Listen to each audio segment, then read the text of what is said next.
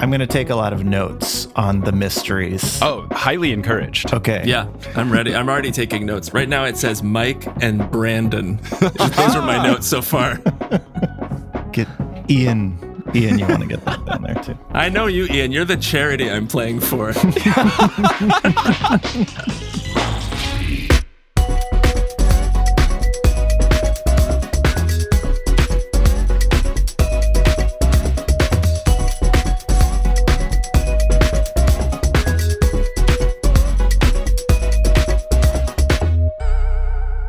Welcome, fellow sleuths, to Meddling Adults, a game show where we grab our quarters and we go head-to-head to test our wits against the prowess of fictional young detectives for charity. I'm your host, Mike Schubert. I'm terrible at solving children's mysteries, which is why I am the judge of this show, and I let others solve the mysteries instead. Our contestants this week are the former co-hosts of the tragically now defunct podcast, How to Do Everything, Mike Danforth and Ian Chillag. Mike and Ian, how's it going? Hey, Mike. I'm good. I mean, the tragically defunct brought back some memories, but overall I'm good. Let the record show you did request that I say those specific words, I believe. Yeah.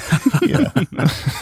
No, seriously, it was one of my favorite podcasts that exist. Of course, I found it after it already had gone away. So it was just sad when I was listening on my podcast app, it had like the little red number of total episodes. And then every time I would listen, it would just get smaller and smaller. So I am sad that it's gone, but it was a fun time while it was there, wasn't it, folks? Oh, thanks for saying that, Mike. You don't have to say that, but thanks. I think it's a great show. I think everyone, even though it's gone, you can, go through a fun little time travel from the I don't even know what the mid-2010s are called. There's not like a fun name like the aughts for it, is there? I tried to get Odelios to happen, but it pretty much just caught on with myself. I'm happy to bring the Odelio mantle into the forefront and make that happen. But this game show is for charity. You two will be playing for charities. So, Ian, which charity will you be playing for today? I'm going to play for Water Drop LA, which provides clean water for unhoused people. And yeah, they're good people. That's fantastic. How about you, Mike? I'm going to play for the Breast Cancer Foundation Susan G. Komen. Okay, that's great. I love it. Two great organizations. So here is how the game will work. I'll be recapping four quick mysteries from the esteemed children's novel series Encyclopedia Brown. Hopefully neither of you have read them ahead of time, or at least if you did, it was long ago that you don't remember it. I'll lay out all the clues, I'll ask for your accusations, and each correct guess will earn you points, but there's also bonus points at stake. If your guess matches my incorrect guess when I was taking notes for the show, you'll get a Misery Loves Company bonus point. And if you do anything fun, just a particularly wild guess, I know you two very much enjoy throwing banter back and forth at each other. Any good burn or dig, that's encouraged. It's 2021 and the world's not great, so anything that makes me chuckle is worthy of a bonus point here. Something about that, I really felt a lot of pressure to say something, but like everything I thought about, like any kind of dig, it was just Mike's a bad person. Like I couldn't, nothing real natural came. Gonna have to be a little more creative for bonus point territory, but your head's in the right space. At the end, whoever has the most points will earn money for their charity. But with all that being laid out, we can put the pedal to the metal and get ready to solve some mysteries. But do either of you have mystery experience, or were you big readers or viewers of mystery programs growing up? I love mystery programs, but I've never read Encyclopedia Brown. And was that a TV show too? Was there a TV show based on that? I don't think they made an exact Encyclopedia Brown TV show, but I know there is a recent series called Kid Detective, which I think is highly inspired by Encyclopedia Brown, and it's about him growing up and becoming an adult detective. I think it's like very much Encyclopedia Brown without legally saying it in the title, but I don't know if there's ever been a direct TV show. Okay. And if there is, I want to watch it because I love Encyclopedia Brown. Oh, right on. I'll tell you, I really loved Encyclopedia Brown too, but I've had one stuck in my craw for, I guess, 30 years now.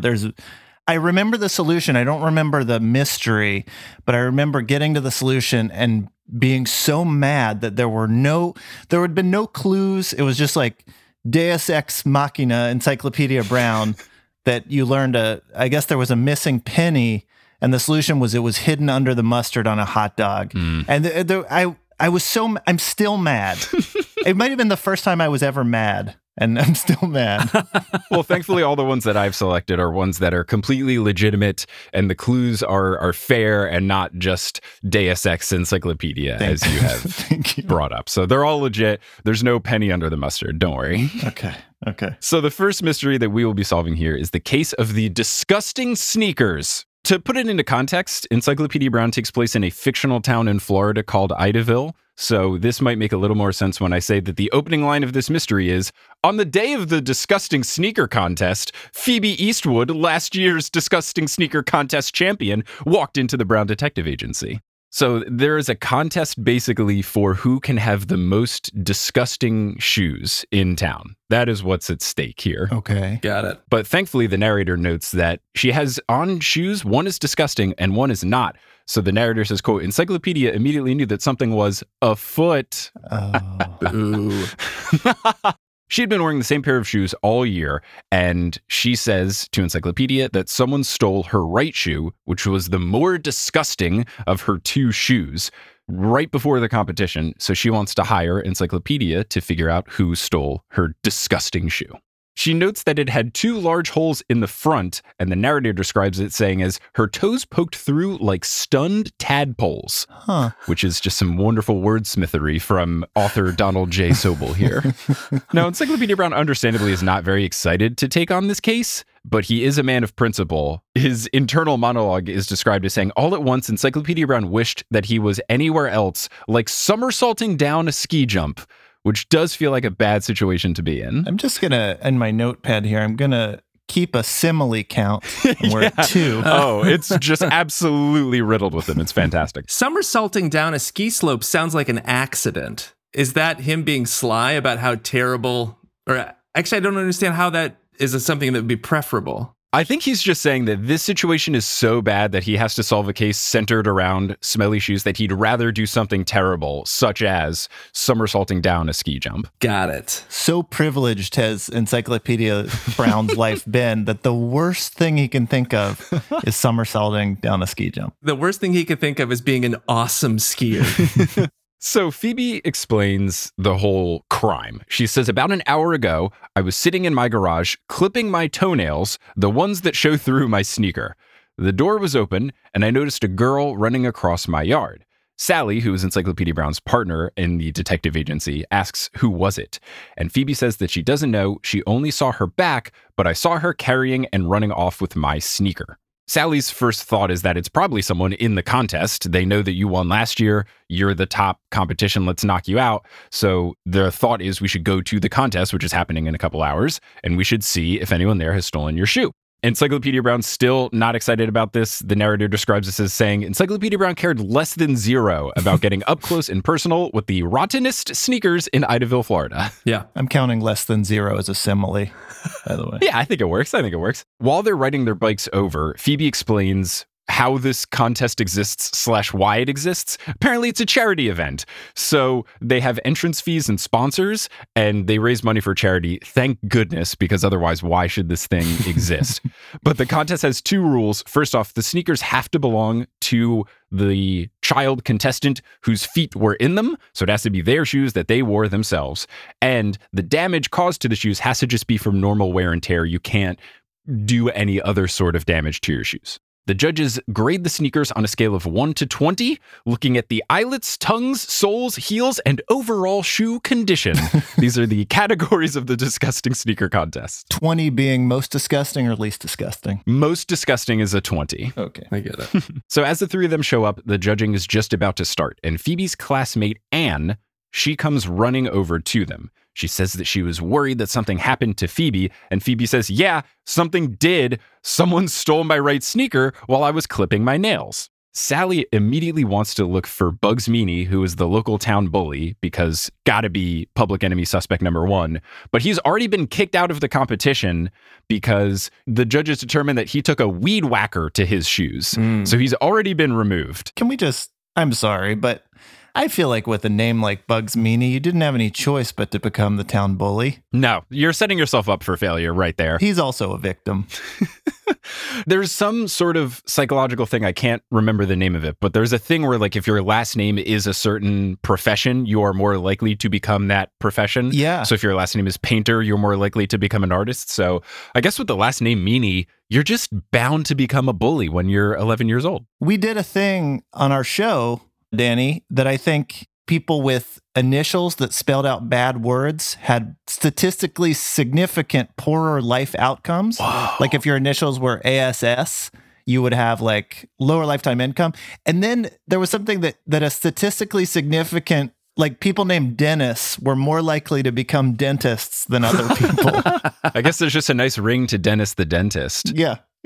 It's funny with the life expectancy thing. Maybe there's just a correlation between getting bullied relentlessly in school and life expectancy, because I feel like the only time embarrassing middle names and initials come up is inevitably in third grade when you have to do some sort of project and everyone learns that your middle name is, you know, Gertrude, and everyone starts making fun of you for it, or that, yeah, your initials spell ass. Like, I don't think there's ever been a time where I've signed a legal document and I put my initials and then the person behind was like, this fucking guy. Your initials are butt? Come on. Well, is Bugs a nickname, or is that short for something? Is Bugs another version of Margaret? Oh, is that a nickname for one of those types of names? They never clarify. The only thing we know about Bugs is that he's very rude. He's the leader of his gang called the Tigers, and he wears a crown.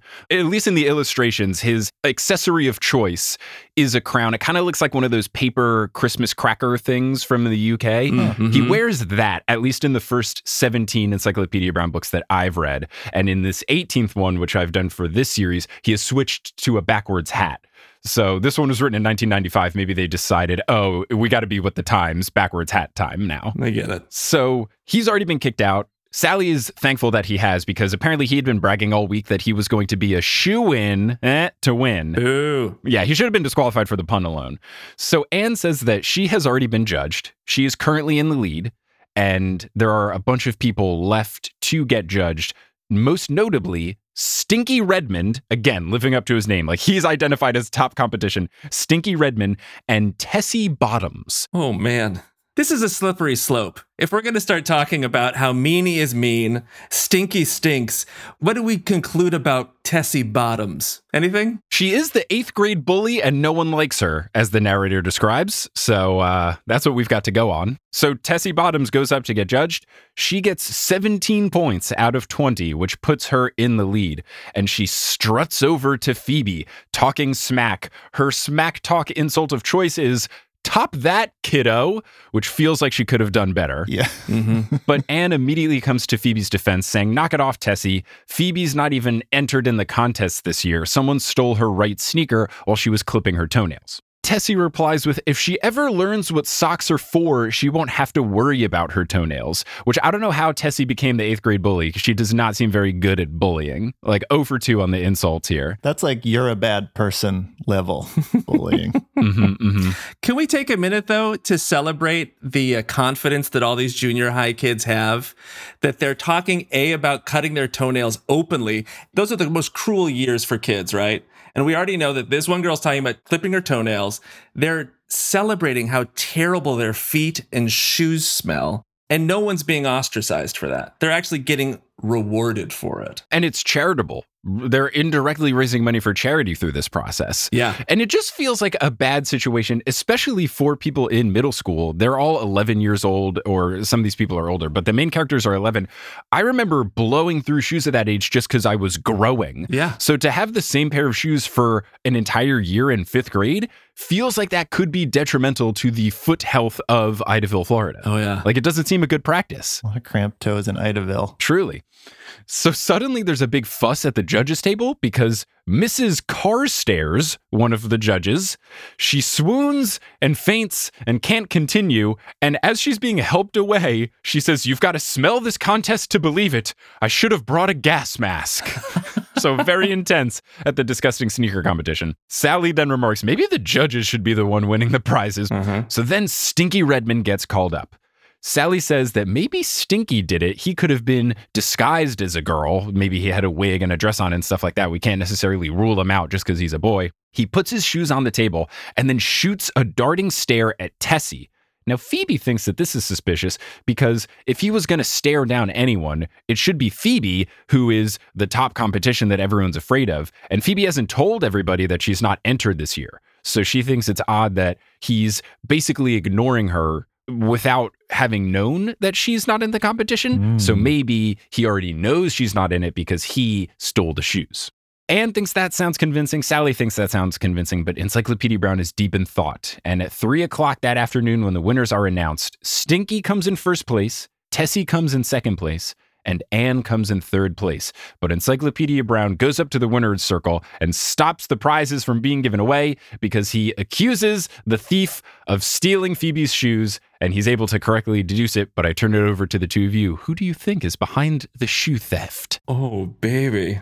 Anne, who got third place, is a friend of Phoebe's, right? It says she's a classmate. Oh, okay. I don't know if that's supposed to go either way. All it says is classmate, but she is at least acting nice towards Phoebe. And she was the first one to come up to Phoebe because she was concerned, right? And Phoebe told her what was happening. Exactly. Anne was like, I was wondering where you were. Like, why weren't you already at the competition? I was afraid something happened. Mm-hmm. Tessie's in second place. Stinky won. Of course he did. With a name like Stinky. Bugs Meenie was disqualified. He's not even a factor. So he's not even on the list of people, right? He's at least not at the dais, and he wasn't at the competition at all. They didn't even see him. He had been removed from the competition before the detectives even arrived. He had been kicked out already. Got it. All right. I'm going to write down who I think it is. Put it in an envelope, mail it to me. Yep. Mm-hmm. All right. Well, Ian, do you want to go? Should we go 1, 2, 3? Yeah, that's fun. Full name? Yes. Okay. Full name. Here we go. 1, 2, 3. Tessie Bottoms. Ooh. All right. So you both have the same guess, but what led you to this decision? I'm picturing a conspiracy. Ooh. Yes. Mm-hmm. That Stinky was aware of, but not in charge of. Ah. It's not fair. I'm going on Tessie's reputation. Valid. I saw no specific clues leading, but it seems like she had the most to gain. She'd shown this kind of behavior in the past, and others were somewhat suspicious of her. So that's what led me to Tessie. Okay. What I would say, Ian, about Tessie, one thing that does indicate maybe a flaw in her character is that when she won, she wasn't magnanimous in defeat, or when she, you know, got the score that she got, 17 out of 20, she turned to Phoebe, who we knew was having trouble. What she said to Phoebe was, "Top that." She has a propensity for cruelty. So the fact that she was mean and then Stinky looked at her, there's definitely something going on between the two of them. But I don't think Stinky, who wins, I don't think he's the one who did it. I think the trigger man is Tessie Bottoms. Now, I have to say, these are great theories. I love the conspiracy theory thought. But unfortunately, you're both incorrect. What? The culprit was Anne.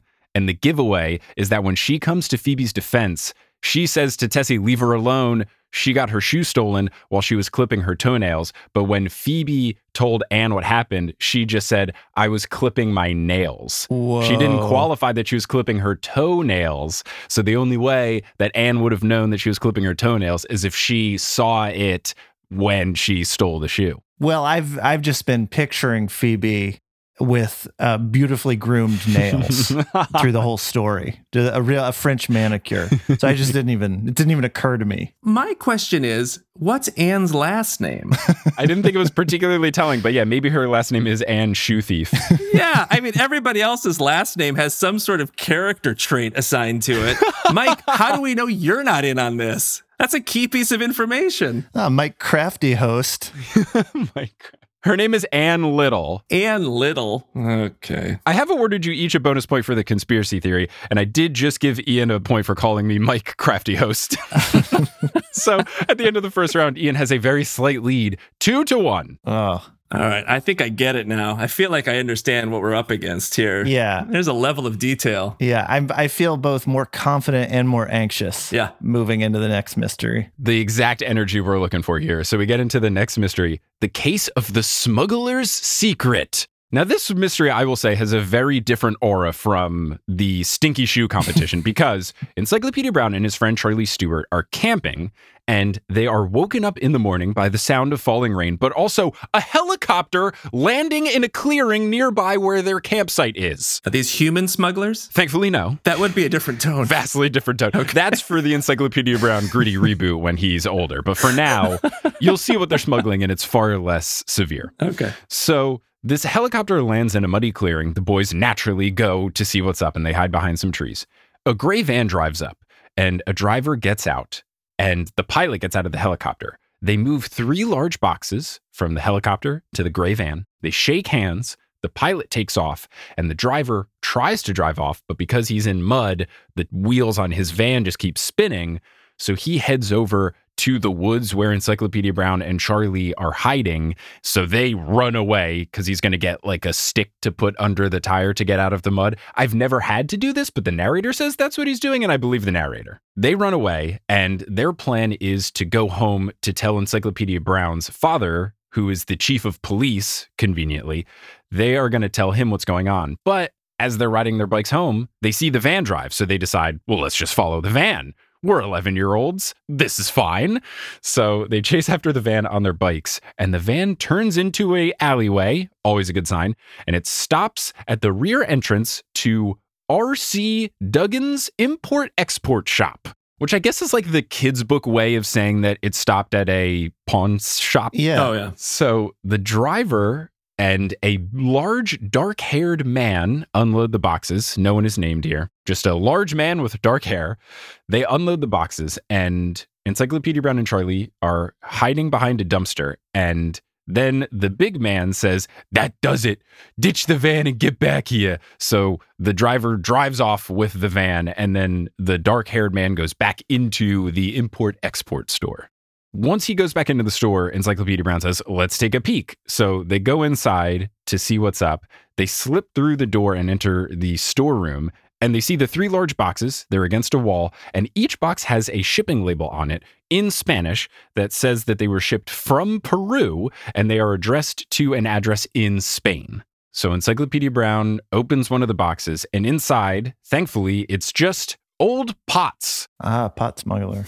Since Encyclopedia Brown, I guess, is well-versed in pottery, he notes that they look like ancient native South American pots. But he says that he thinks they're copies, and what led him to this conclusion is that on the bottom of each pot, the word copy is painted on. So it says copy, but it's painted on in some sort of substance that easily rubs off. Like he rubs his finger on it and it just comes off. Each pot in the box has this on the bottom of it, and each of the three boxes is just filled with these old pots that say copy in the bottom. It's a real turn in Encyclopedia Brown's character, who ran away at the first hint of danger in the woods. But now that he's at C.C. Duggan's, what's it? R.C. Duggan's? R.C. Duggan's. He seems to be in a lot more danger from what I could tell, but he's going so far as to remove these pots and rub them. Yeah. Well, there are two of them. He is with Charlie. And for all we know, Charlie could be 40. So Charlie Stewart is a kid in town. We do have some backstory. He collects teeth for fun. Oh. So maybe Charlie is so creepy that he's not afraid of anything. Like if you've got Charlie, you're fine. Yeah. Because if you're comfortable with the tooth collector guy, like, what's there to be afraid of? It's not creepy when the tooth fairy does it. It's fine. That is true. No, that's true. But when an eighth grader does it, then it's like, it's future serial killer here. Yeah. It's young Hannibal Charlie Lecter. So many of those things. Like if you caught me hiding eggs in your yard on Easter, that'd be weird. Ian, what are you doing? So Charlie thinks he knows what's up. He thinks that someone is smuggling fake old pots, and when they arrive in Spain, the word copy will just be wiped off, and then someone buying them will think they're buying authentic pots, these 3,000-year-old pots, but really, they're buying copies. So the boys sneak away, and Encyclopedia Brown is deep in thought the whole time, trying to think what's up. He's confused because he says, if Charlie's right, why are they being so secretive about this? If it's just to make money off of fake pots, why do you have to bother with helicopters and secret boxes and backstory rooms, etc.? But then it hits him what the truth is. So I turn to the two of you. What's the truth? Oh, yeah. Copy is in English, right? Yes. It says the word copy, C-O-P-Y. But the Pots are from Peru? They are from Peru, and they are on their way to Spain. Stopping in Florida. Naturally. To be sold at an import-export. Mm. And there's 3 boxes. And the question is, why all the fuss over fake pots? Oh. I think copy is the key. Yeah. Feels like C-O-P-Y. If you flip it upside down, I don't think that does anything. I don't think it means anything backwards. Ah, well, here. Okay, so copy could be broken down into C-O-P and Y. Y is and in Spanish. So it could spell cop and robbers, proving they're robbers. This is tricky. There's nothing in the pots. There's only something on the bottom of the pots, and it comes off too easily. Correct. Crap. Well, I'm just going to say, given the tone of this particular Encyclopedia Brown mystery, my guess is that the pots were made of cocaine. All right. And this was a huge shipment of cocaine. Okay. I dig it. Mike, do you have a guess? Oh, you know what? I'm sorry. Oh, Go ahead, Chili. Where was the helicopter coming from? Because a helicopter trip from Peru to Florida, that's a long way for a chopper. Yeah, it is. It doesn't say where it's coming from. It just lands in fictional Idaville, Florida, which all we know is that it's a coastal town. We don't know where in Florida it is, but there is a beach. Okay. And I'm sorry, could you tell us again what happened right before you told us what happened? Before you turned it to us, what was the thing you said? Oh, that Encyclopedia Brown is thinking, and his thought process is, if what Charlie is saying is right, that they're just trying to get them to Spain to wipe off the word copy and then pretend that they are actually old school pots, but they're really fake pots. Why is this so secretive? What's the point? And then Encyclopedia Brown realizes what actually is going on. They're not copies. And that's why it's so easy for copy to be scrubbed off of them. They are ancient pots. Okay. That's what it is. Oh, so copy is a misdirection. Yeah, it's a misdirection because who would write copy except the big guy, the dark-haired thug, that guy. Okay, I'm happy to say, Mike, you are correct. Yeah, that's exactly what it is. The giveaway is that copy was written in English. Mm-hmm. So if they started in Peru and they were meant to go to Spain, it would have said copia on it, the Spanish word for copy, if that's really what it was. So clearly, the whole plan all along was to sell these in this place in Florida. And they actually are legitimately real old school pots. But the reason that they have copy on them is that if it got picked up in customs or something, or someone investigated in Florida where they were planning on selling them, they would think and hope that the investigators are less intelligent than 11-year-old Encyclopedia Brown, who is incredibly smart. But the thought is that they'll see the word copy and they'll be like, ah, yes, they're copies. So yes, that was the key. But I did give you some bonus points, Ian. I loved the cop-e robbers. I thought that was very fun. So that definitely earned you a bonus point. So the score at the end of this second round, Mike now has a very slight lead of 4-3. Oh, ooh. That was good sleuthing, Mike. Thanks. I'm sorry. I had to go back and unravel a few things. I hope maybe you could learn from that, Ian. I still think it was an overcomplicated plan by the smugglers. I still think they could have found a simpler way to do what they needed to do. But that's on them. I gotta say, though, I bought a pot recently for a plant, and it was like $3, right? And it was a good-sized pot. That's a lot of overhead, because a helicopter flight isn't cheap. No. Right?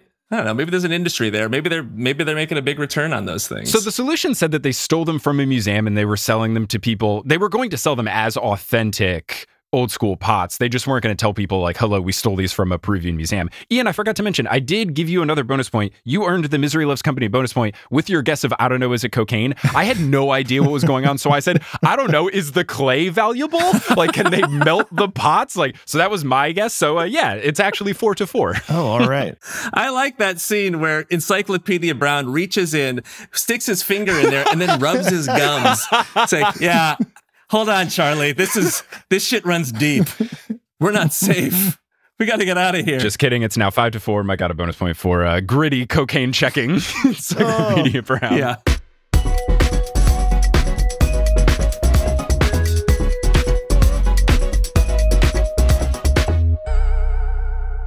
This episode of Meddling Adults is brought to you by Encyclopedia Womanica. For far too long, history lessons have glossed over the truly essential contributions that women have made to history. I agree with this. I never enjoyed history class when I was in school. I felt like it was boring. It was this whitewashed version of history, and I don't feel like I learned enough about impactful women, but that is where Encyclopedia Womanica comes in. This podcast aims to change the narrative by introducing the groundbreaking women from antiquity to today who have shaped our society. This month is Women's History Month, and Encyclopedia Womanica is highlighting women in the driver's seat, women who were in charge and at the top of their fields. Each weekday, host Jenny Kaplan dives into the trials, tragedies, and triumphs of this diverse group. You can learn the life stories of fashion and beauty icons like Estee Lauder. I do know these names, but just because of their brands and not necessarily what they do. So I'm going to listen to this because I would love to learn more. They also will teach you about Wall Street executives like Maggie Lena Walker, who was the first woman to own a bank in the United States. The bite-sized episodes pack painstakingly researched content into fun, entertaining, and addictive daily adventures. You may or may not already know these women, but you definitely should, and if you've heard of them, you can learn more, so subscribe to Encyclopedia Womanica wherever you get your podcasts. And this episode of Meddling Adults is also brought to you by Magic Spoon. If you're anything like me, your hunger seems to kick in at exactly the wrong times, so like 2 minutes before a Zoom call, 5 minutes before you have to leave to go somewhere. So if you want some delicious food in a quick way that is also nutritious, you can have a bowl of Magic Spoon cereal. In addition to tasting great, Magic Spoon is good for you. It has 0 grams of sugar, 13 to 14 grams of protein, and only 4 net grams of carbs in each serving. And it's only 140 calories per serving. It is keto-friendly, gluten-free, grain-free, soy-free, and low-carb. And there's exciting news. Magic Spoon will be releasing 2 amazing new flavors this month, March, for a limited time only. We're talking about cookies and cream and maple waffle. And if that isn't the most comforting, indulgent combination possible, then I don't know what is. It's the ultimate treat-yourself combo, so make sure that you get some while you can for a limited time. Or build your own box. They have available flavors to build your very own custom bundle. Those flavors are cocoa, fruity, frosted, peanut butter, and cinnamon. And if you're listening from Canada, Magic Spoon now ships there as well. I've had Magic Spoon cereals for breakfast. I've had them as a dessert treat. I've had them in the, oh crap, I don't have much time. Let me just have a handful or two of dry cereal before I hop on this call. It's great in all of these situations. I highly recommend. Mixing the flavors is also very fun. Recommended as well. So you can go to magicspoon.com/meddling to grab the new limited edition cookies and cream, maple waffle, or a custom bundle of cereal to try it today. And be sure to use our promo code MEDDLING at checkout and save $5 off your order. This offer is now good anywhere in the US or Canada, but only when you use our code at checkout. Magic Spoon is so confident in their product that it's backed with a 100% happiness guarantee. So if you don't like it for any reason, they'll refund your money, no questions asked. Remember, get your next delicious bowl of guilt-free cereal at magicspoon.com/meddling and use the code MEDDLING to save $5 off. And thanks, Magic Spoon, for sponsoring this episode, and let's get back to that episode!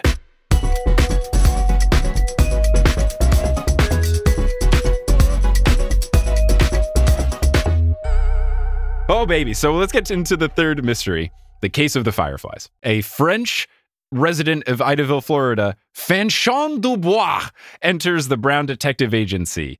She was born in France, and she is into flies. That's her hobby, is flies. She was known on the block in Idaville as French Fanny, the female flycatcher. Mm-hmm. She comes in and just blurts straight up, Bugs Meenie stole my fireflies.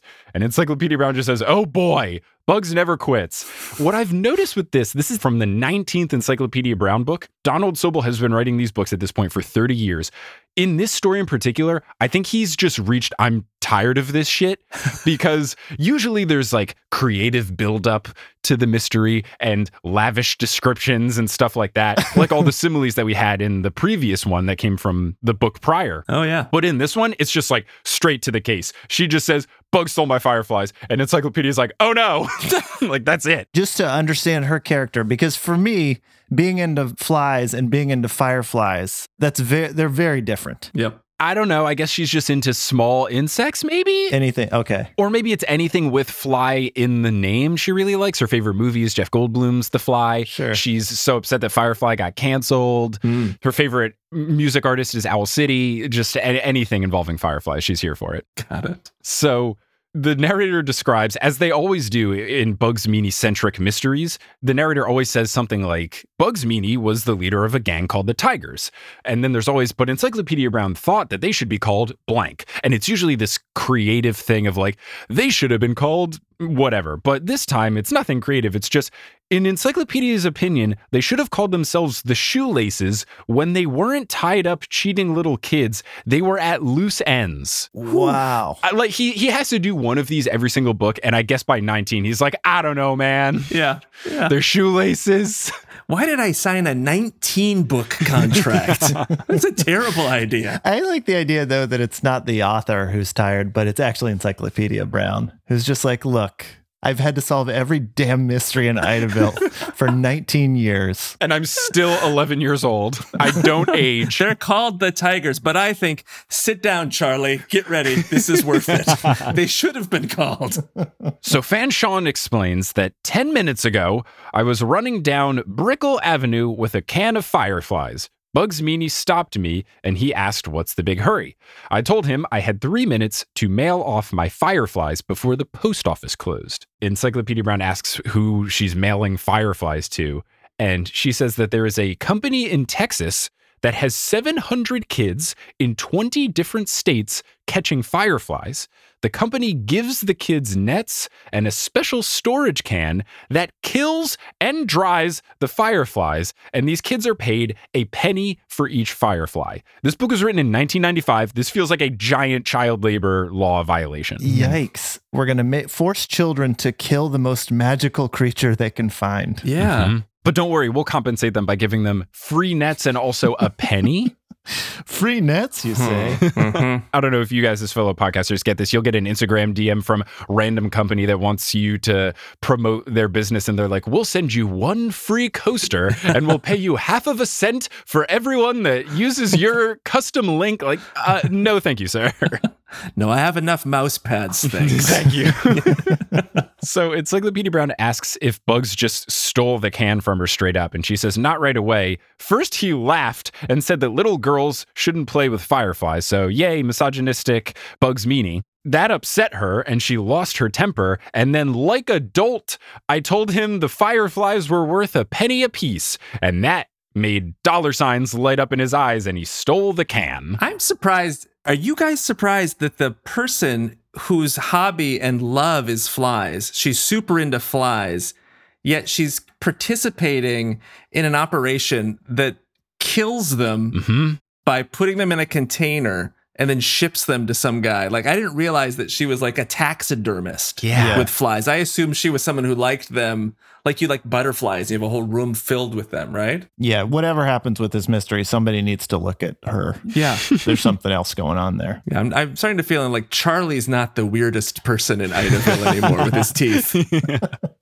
So Fanchon wants Encyclopedia Brown to get them back. She says there's no way that he was able to mail them off to the post office in time, or I guess figure out what address to mail them to, so she's convinced that he still has them. So they head on over to the Tiger's Clubhouse, which is in a shed behind an auto parts store in Idaville. And while they are riding their bikes over there, Encyclopedia Brown, living up to his name, just starts spitting lightning bug facts, just starts saying fun stuff about fireflies. He says that male fireflies light up to let the females know that they are around. And the female fireflies wait in bushes or tall grass and then flash their light to say that they are interested, which seems like a nice policy. He also says that he read up about that company in Texas that sends the cans and the nets. And when the cans are full, you mail them to the person in Texas. And then part of the firefly, the part that lights up, is then sold to hospitals and laboratories for medical purposes. I have no idea if this is real, but it makes me feel slightly better about what they're doing, because at least it feels somewhat altruistic, but I don't know that I buy it. I've never heard of that. But I apologize for what I said earlier about Dubois. Oh, I have heard of this. In fact, I think that's how they get the Fireflizer vaccine. Bonus point for the pun. Amazing. 6-4. Yeah, that's right, Ian. Bonus point for the pun. That's an addition, not subtraction. Actually, I have our friendship scoreboard here, and I subtracted a point from you. God damn it. All right, that's fine. But you have earned a bonus point for bringing up the friendship scoreboard. Very important that gets brought into play. I like that being in the mix. I knew the risks. So Fanchon says, good golly, Encyclopedia, is there anything you don't know? And he doesn't say this, but I said this at my book. I screamed, his name is Encyclopedia. Well, he wouldn't have earned that nickname if he only knew some stuff. Like, he's not Thesaurus Brown. He's Encyclopedia Brown. He's not Pamphlet Brown. Exactly. So when they get to the clubhouse, Fanchon immediately recognizes her can, and Bugs snarls. And again, he usually has some sort of fun insult here, some sort of actually good dig. But he says, look what's come down the beanstalk, make like a bumblebee and buzz off. I don't think bumblebees hang out around beanstalks. Encyclopedia Brown is not a giant. And just saying make like a bumblebee and buzz off isn't any sort of pun. I have no idea what he's going for here.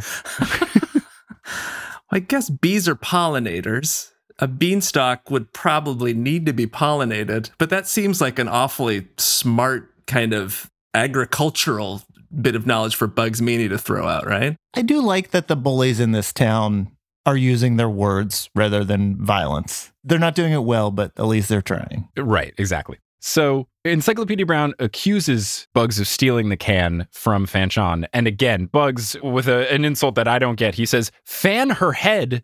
The kid's been sniffing too many gumdrops. Very confused. What's also very fun is that I read these books very legally from a very legal website that turns these books into PDFs. And sometimes you get weird character things where instead of an apostrophe, it'll be like a £sign or something. But in this particular case, instead of an O in gumdrops, it was an O with an umlaut over it. Mm. So it makes me think specifically that she's been sniffing too many German gumdrops, or however you would pronounce that. Gumdrops. Yeah. Gumdrops. So Encyclopedia Brown points to the can and says, that's Fanchon's can. And Bugs Meenie says, you must have a leak in your think tank. Back to being with some good insults. This one at least makes sense. Solid. You must have a leak in your think tank. Me and my tigers caught these fireflies ourselves. He explains that everyone thinks he's this roughneck type character, but he actually loves nature deep at heart. And Encyclopedia Brown is not buying this. He's like, okay, yeah, sure. Next, you're going to tell me that you caught these fireflies in the baseball stadium last night. There was a stadium at South Park. This is the same place where the Smelly Shoe competition happened. And it's completely enclosed by a wooden fence, but the gates are never locked up. But Bugs smirks and says, nice try, wise guy. It was raining last night. We caught these fireflies Tuesday night, right after the girls' softball doubleheader. So then Fanchon says, since when are you interested in fireflies? And Bugs Meenie says that the tigers are working to save energy. They're going to turn the fireflies into a cheap light and then earn the thanks of a grateful nation, in his words. And Encyclopedia says, well, that's not going to work because the fireflies are dead. And Bugs tries to recover from this, saying that, yeah, I know, these fireflies aren't for light, they're for research. We're studying them. We have to move carefully step by step like a true scientist. You know, Thomas Edison didn't invent the light bulb in a day. I don't know if he did, but maybe he stole the idea for the light bulb from Tesla in a day. So maybe that's how he did it. But Encyclopedia Brown just says, give it up, Bugs. I know that you stole the can, and he's able to prove it. So I turn to the two of you. How's Encyclopedia Brown able to know that he was lying? Whew. Well, I think with Encyclopedia Brown's encyclopedic knowledge of fireflies, he knows that a softball doubleheader would have gone so long into the evening that the fireflies would have no longer been active. They would have no longer been lighting up. Mm. Therefore, they would have been impossible to catch at that hour. Okay. All right. I like it. Mike, what about you? Okay. So hold on a sec. So this, I'm sorry, I have to go back and unravel a couple facts. So what day is it? It is Thursday, and Bugs Meenie claims that he caught them on Tuesday, not Wednesday. Because it was raining on Wednesday? Yeah, and Tuesday was the softball doubleheader. When was the French lady, when was she going to the post office? Today, Thursday. She said 10 minutes ago is when the can got stolen. Oh. So it got stolen, and she's immediately headed to Encyclopedia Brown's detective agency. Got it. Okay. Boy, I'm afraid I'm at a loss here. We know he did it, but I think my only evidence is kind of basic. Sometimes it's simple. Come on, let's hear. You don't have to commit. Let's hear what you're thinking. My theory is that he did it because he's an asshole. Ooh. That's the only thing I can think. He just has to say that. Come on, Bugs. I like the theory, but it is a bit more complicated than that. You are both incorrect. You were close, Ian, with that he wouldn't be able to catch a lot, but the real reason is that Encyclopedia Brown on the bike ride over said that fireflies do mating stuff in tall grass. On a baseball field, there is no tall grass. So yeah, maybe he could have caught a couple, but not a full can's worth. And Encyclopedia Brown noted when he was describing the company that you could only send in the can when it was full. So that is how Encyclopedia Brown was able to know he was lying. My guess was like, maybe the fireflies wouldn't die over the span of 2 days. So he could like open the can and say, look, they're still alive. But yeah, it was the lack of tall grass in the stadium. Now, I come from a small town where the baseball fields are not well maintained. Yeah. And so we would often be playing in chest-high grass out in the outfield. You played on the field of dreams where the outfield is just corn. Yeah. That's your home park. Oh, see, that feels like the hot dog all over again. Oh, no. I was picturing them, you know, maybe they're beyond the fence.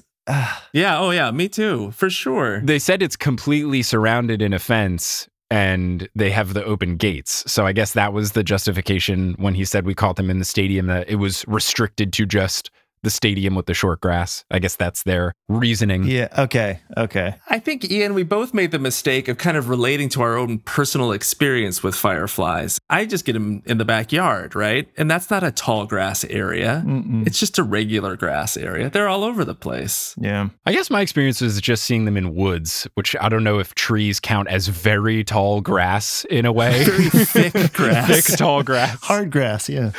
Yeah, I'd like to see you grab your lawnmower and see if you can cut that grass, Mike. Try that out. See what you got, hot stuff. I'm just going to put some ornaments on my my Christmas tall thick grass. But I think if we all leave this mystery with the image of the Tigers, the only gang in town, going out together to catch fireflies in a field, that's very beautiful. It would be nice. It would be nice to see. Frolicking about. Yeah. So the score is 6-5 as we get into our final mystery, the case of the violinist's chair. So it's Sunday afternoon. Encyclopedia Brown and Sally are at the Collector's Show at the Idaville Convention Center.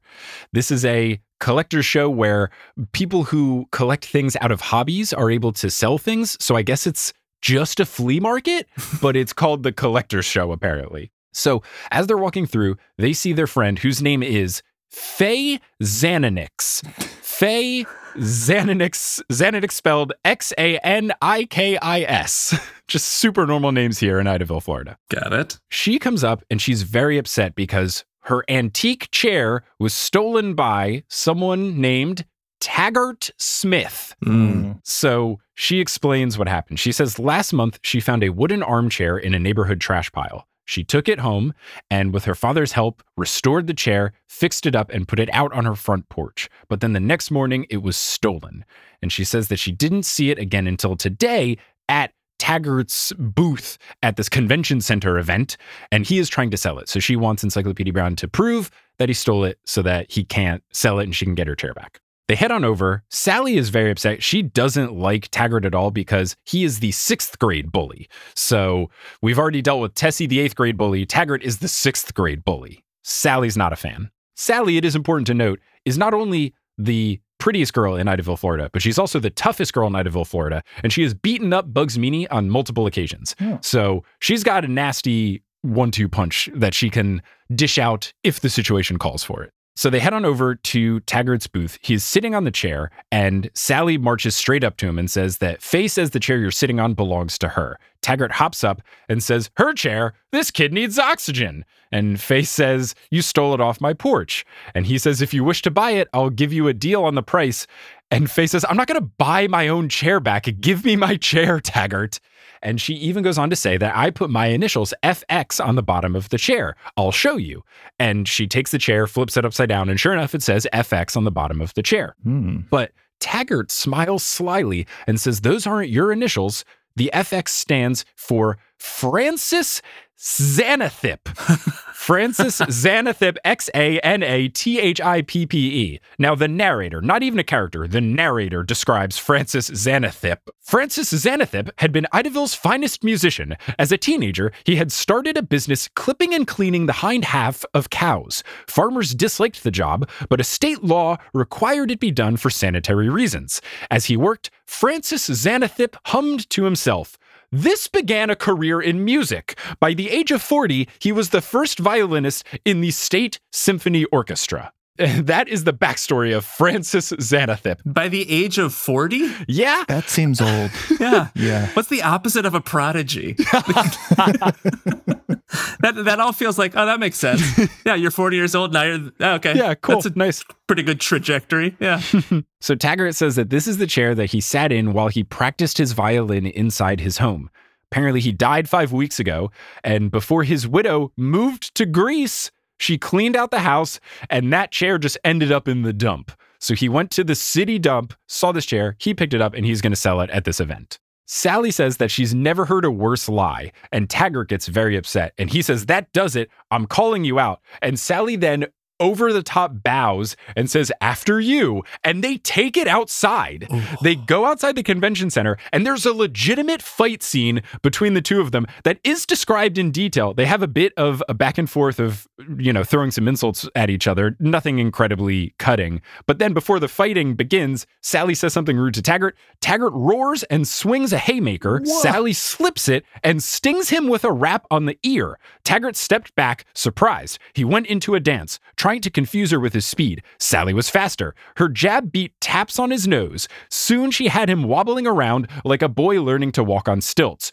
Curtain time, she said at last, and fired a final 1-2 punch. The two punches must have felt like 10, as Taggart doubled over as if to get a closer look on the best place to land. Sally then blows on her knuckles, and then leaves, and then turns to Encyclopedia Brown and says, you can prove that he stole the chair, right? Ooh. And then he says, well, of course. And then he does. But like, we've gotten a couple things of Sally beating up people, but never in such incredible detail. But apparently Encyclopedia Brown knows what's up. So I turned it over to the two of you. That was thrilling. I know, right? Yeah. It's incredible stuff. Good work, Mike. That you really saved the best or most thrilling mystery for the last one. That was good. Trying to end us on a thrillingest of notes. And I did put the hardest one third so that we didn't end on a sour note of, oh, tall grass, fireflies, womp womp. Anyway, thanks for listening. So my theory is that Francis Xanathip's wife murdered him before moving to Greece, where there's no extradition, which Encyclopedia would know immediately. Mm-hmm. I'm not going to think that's right. That's pretty good, though. I like it. It goes in line with our cocaine clay pot mystery from before. Yeah. Oh, yeah. All right. So the initials are the key to unraveling this mystery. Mm-hmm. They are a factor. Uh-huh. Encyclopedia Brown at least knows that it's not Xanathip's chair. In the solution, they don't disqualify any element of the Francis Xanathip story, since it was told from the narrator and not Taggart. So all Taggart said is that this is his chair that he practiced the violin on indoors. This armchair with like a cushion on the seat and the two arms. That's what the illustration in the book looks like. So all we know from Taggart is that he says it belonged to this guy, and this is the chair that he would practice his violin in. Everything else about cow clippings and becoming an anti-prodigy is legitimate and canon according to the narrator. Those are not false. Got it. But anything Taggart said is up for grabs. I'm going to say, wouldn't somebody with the slow-blooming talent to rise to the ranks of the Florida State Symphony, wouldn't that person practice standing up? Mm. That's it's so basic. You're absolutely right, Ian. Also, it'd be weird that Faye Xanikis? Sorry. Yeah, Xanikis. Faye Xanikis and Francis Xanathip. It'd be weird she would know that there were initials under that chair if it wasn't her own.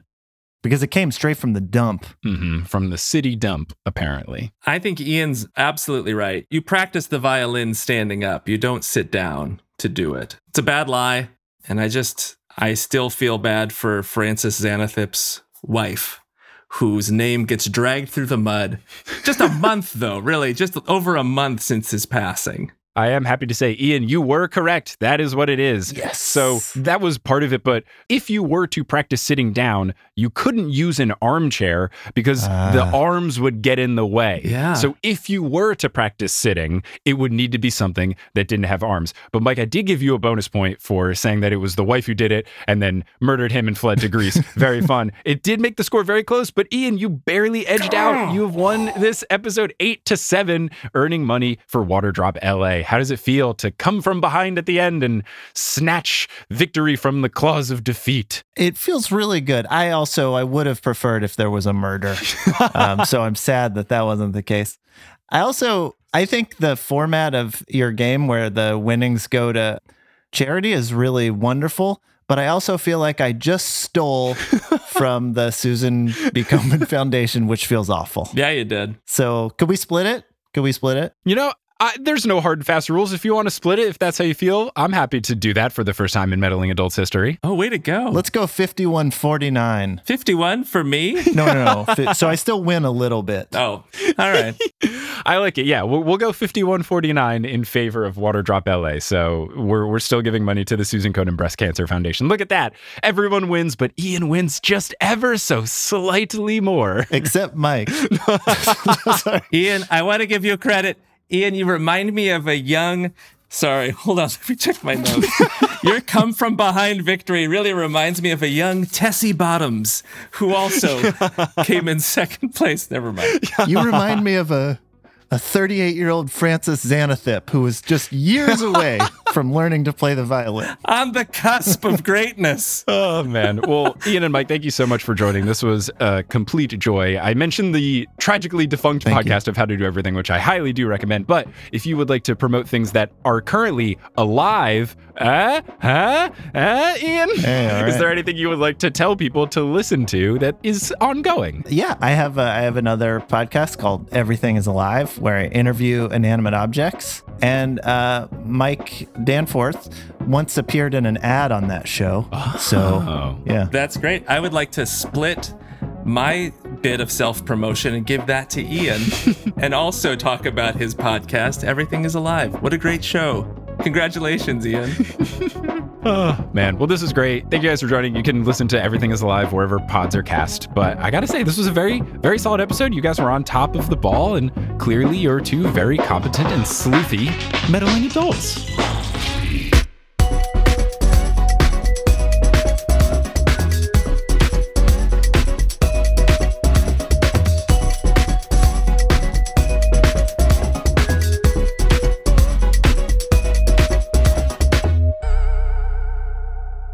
Hello, thank you so much for listening to this episode of Meddling Adults. Meddling Adults is created, hosted, and produced by me, Mike Schubert. Our editor is Brandon Grugel. The art is by Ma'ayan Atias and Kelly Schubert. The music is by Bettina Campomanas and Brandon Grugel, and the website is by me and Kelly Schubert. If you're enjoying the show, if you could tell someone about it or leave a rating online or post about it on social media, all of those things would help. And if you want to help the show monetarily, you want to help us raise more money for charity, you can do that in a number of ways. The first of which is heading over to patreon.com/meddlingadults. You can join and give to us monthly. We'll put your name on the website. We'll give you bonus audio. You'll get access to episodes earlier than the public. All sorts of fun stuff lives there at patreon.com/meddlingadults. But if you can't give monthly and you still want to give, you can do so at paypal.me/meddlingadults, and you can give a one-time donation. If you want to follow the show on social media, you can do so at Meddling Adults on Facebook, Twitter, and Instagram, or you can go to reddit.com/r/meddlingadults. Our website, meddlingadults.com, has more information about the show itself. We'll also soon be adding more information about all of the money that we've raised over the course of these seasons. And finally, thank you to Multitude for having us as a part of the collective. If you want to listen to some other podcasts, maybe the ones that I work on, like Potterless or Horse, or all the other shows, you can check all of that out at multitude.productions. Thanks again so much for listening. Make sure you are subscribed to us on your preferred podcasting app so that you don't miss a single episode. And that next episode will be coming out next Wednesday. So we'll see you there for the next episode of Meddling Adults.